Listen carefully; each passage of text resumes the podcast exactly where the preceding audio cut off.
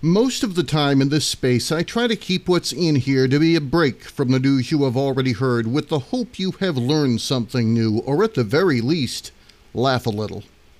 But if you're in the Montreal area, you likely know this already. Dave Fisher, the CJAD weekend morning man for 32 years, left us yesterday. Some thoughts on a Montreal radio legend who died way too soon after retiring in 2016 in a moment.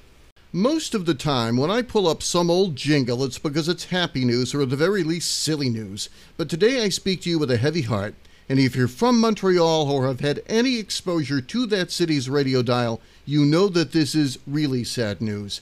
When I tell you that Dave Fisher died yesterday.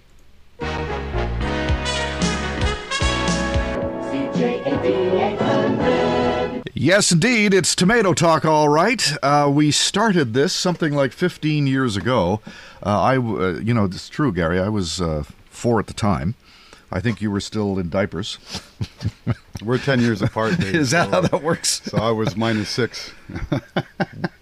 the the thing that, that amazed me about Tomato Talk, just between us, and, and listeners will keep this to themselves, I was shocked at how fast we were accepted.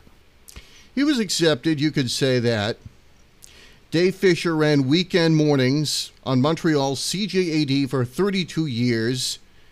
There he was starting his last Tomato Talk segment that he had there. He retired to a great send off in August 2016. He was the fill in of choice on the weekday morning show, regardless of who the regular weekday morning show host was. After all, it was 32 years. It could have been George Balcan, it could have been Terry DiMonte, or it could have been Andrew Carter. He filled in for all of them when they wanted a week off. He liked the weekends, though, and I can understand why. You can take longer to talk with people, you don't have as many traffic reports, and weekends are relaxed like Dave Fisher sounds. And though he started as a Saturday morning disc jockey on CJAD back in 1984, he evolved with the station in a manner that would make him Montreal's radio renaissance man. I began listening to Dave Fisher's weekend morning show when I arrived in northern Vermont in 1998, and he sounded like your family member that you love chatting with at family get togethers but rarely see. I never saw him, but when I heard the news yesterday evening that he had died, it was as if someone I'd known for years had died. Just how many people did Dave Fisher connect with that way? Go to the website SoundCloud. It's like YouTube, only for recordings with strictly audio. Do a search for Dave Fisher, CJAD, like I did last night you'll find so many examples of his way of connecting with anyone from financial advisors to gourmet chefs to gardeners to home improvement experts to auto mechanics to registered dietitians, Olympic athletes. List goes on. He could connect with all of them. And in this fractured world that we live in in media now, where all of those conversations would be on separate podcasts or separate radio stations because there's a radio station for this and there's a station for that and it's a station for this other thing. That was all one radio station, all one city, all one community. Speaking of community, his audience. The number one radio station, most U.S. cities might have a lock on 10% of the audience.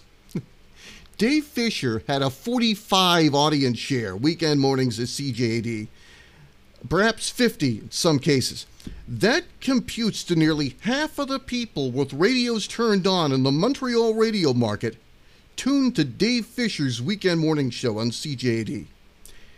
Any radio programmer I know would be dancing on the desk and popping champagne bottles in the office if they had half that number and it stayed that way through his entire 32 years as music evolved into interviews and listeners grew up, had kids, and they had kids of their own.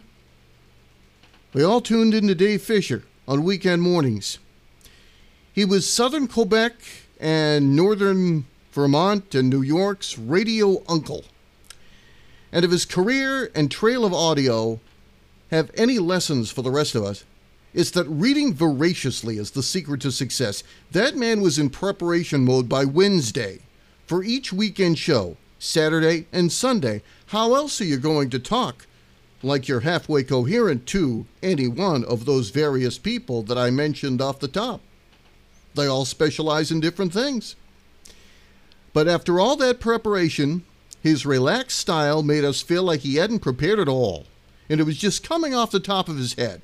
Like he sat in front of a microphone at six o'clock in the morning Saturday and just it, it just flowed.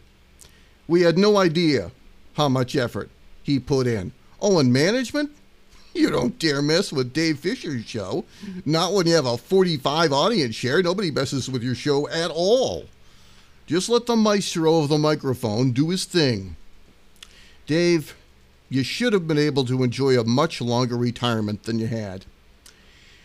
He retired from weekend morning six years ago and died yesterday morning, CJAD reports.